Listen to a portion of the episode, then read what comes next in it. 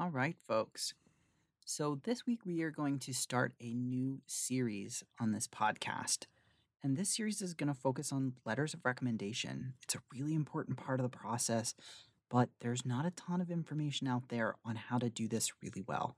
So, if you're applying in this upcoming cycle, this series is for you. Let's get started.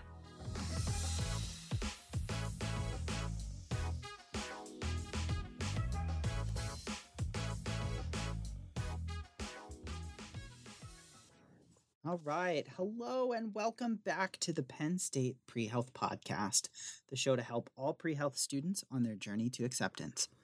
Our goal each episode is to share information our students need to succeed, connect them with resources, answer questions, and make this stressful process just a little easier. Our episodes vary in length from a little over five minutes to around an hour in length. So tune into our shorts on your walk between classes, or when you have a little bit more time, you can enjoy one of our longer episodes. I am t- this episode's host, John Moses Bronson, and I am very excited to kick off our letter of recommendation series. So, we're going to start this conversation by really talking about how these letters are actually used in the admissions process. A lot of students like to treat this process as a bit of a checkbox process of, okay, well, I need letters of recommendation. Let me just get them and move on with my life. But to have a really good letter set and to have them really set you up for a good application does take some strategy and some forethought. So, we're going to give you some insight into how to get used and then also how to translate that into some really smart choices when it comes to selecting your letter writers. So, let's go ahead and get started with talking about how they're used. So, you know, in talking with some admissions officers, letters of recommendation get used in, in three pretty large ways. So, the biggest one is sort of confirmation. So, you know, you present yourself in your personal statement, in your work and activities, and your secondary essays, and realistically, you have a lot of power there to really influence how you are being perceived.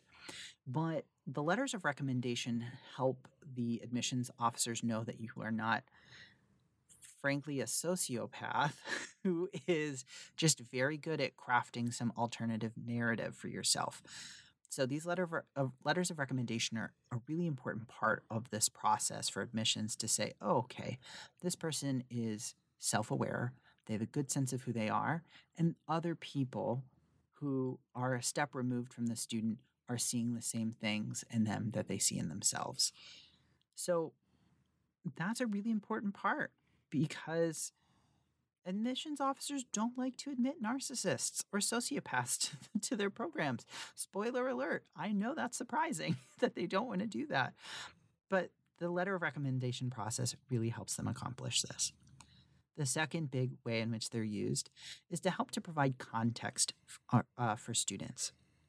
So, understanding who you are they're investing a lot of time, energy, and money into their students. And so they want to make sure that when they do provide these interview offers, that they're bringing in interview offers to students who are ready for this, right? And that they have a good sense of who this person could be. They want to get a sense of how you've grown. Oftentimes, I think we really want to focus uh, so much on who we are today when sometimes the best part of our story is the distance that we've traveled to get to today. And a lot of times, you know, letter writers can help to provide that context of your growth and your, your development and the challenges that you've overcome. So it's a really great way to help you tell more of your story in the process, right? Because the application has some really strict boundaries on it, right? You can't write realistically whatever you want in the personal statement. I mean, the the prompt is quite vague, but the importance of really following the prompt and delivering what's being asked there is super important. Whereas with letters of recommendation, there is a little bit more flex and freedom to help tell stories in a more non-linear and direct manner. So there's a lot of strength there. And then the last one is some insight. So figuring out hey, this person knows who they are and this is sort of where they're coming from. But insight is sort of that perception.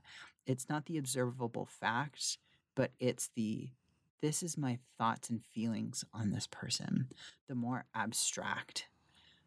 So much of the important things in this process are really measurable, right? We know by looking at the data that the AAMC puts out every year on how MCAT data is used in the admissions process that the MCAT and GPA, these numbers, are a really big part of the process.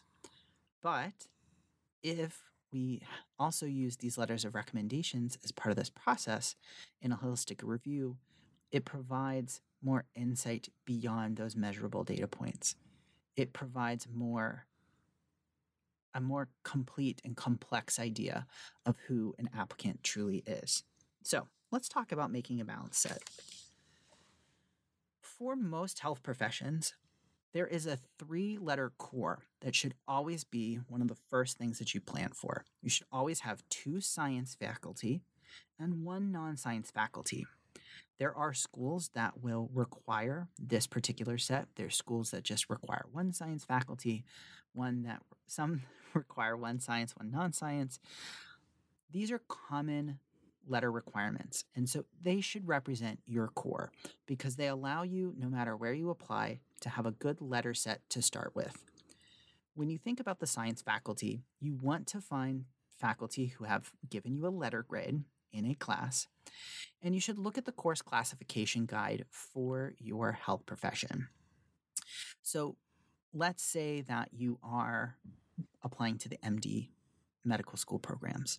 You will use the AAMC's course classification guide as a way to determine which faculty constitute science faculty.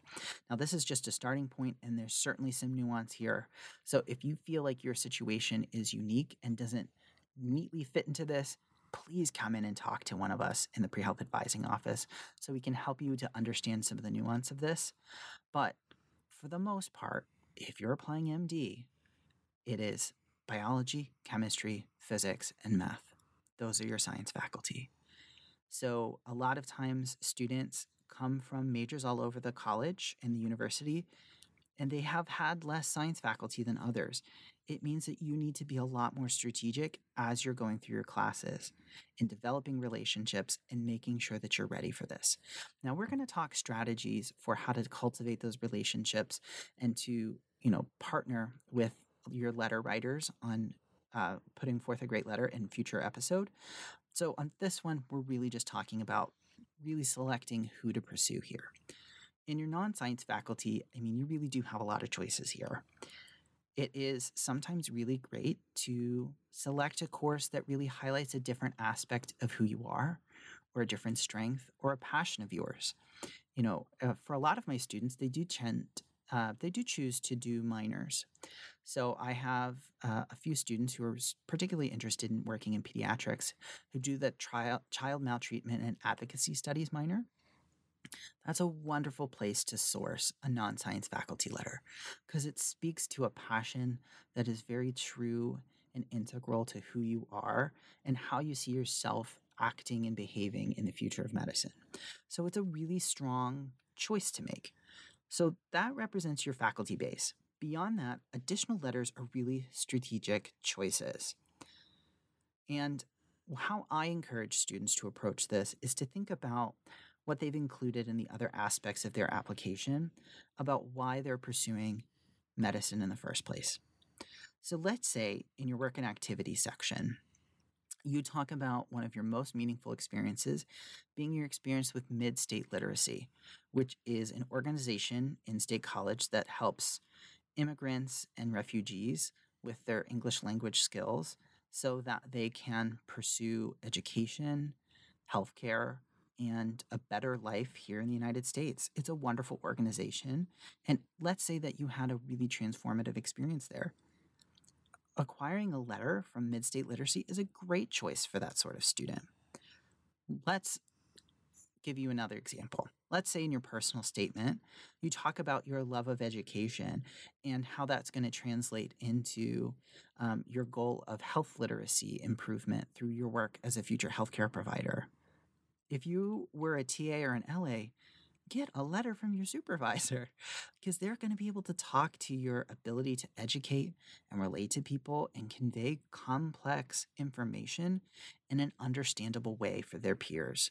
So it's a great way, again, going back to that confirmation, to really confirm what you've put elsewhere. Let's say in a secondary for a school, let's go with, let's say that you're applying to Temple and you talk about your dedication and goal of working with vulnerable, under resourced, and underserved populations.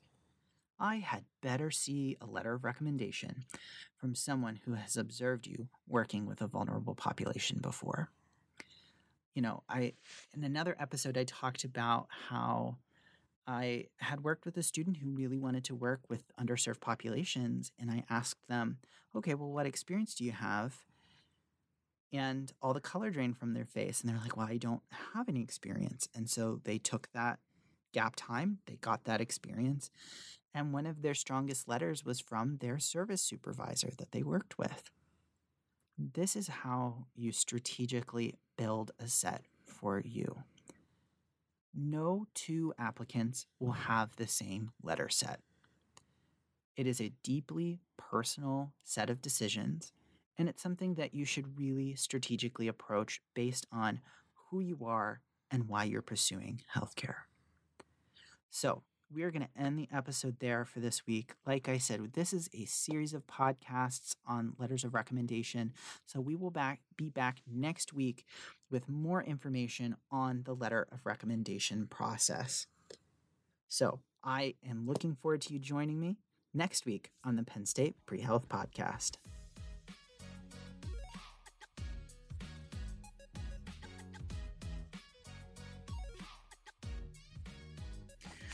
Penn State Pre Health Podcast is a production of the Pre Health Advising Office and the Eberly College of Science at Penn State University. It is produced, edited, and promoted by the Pre Health Advising team. The views, opinions, and advice shared during this podcast are that of the hosts and any guests only, and do not necessarily reflect the best advice for every student at every institution for every health profession. This is a nonprofit podcast made for the purpose of better serving pre health students across the university system.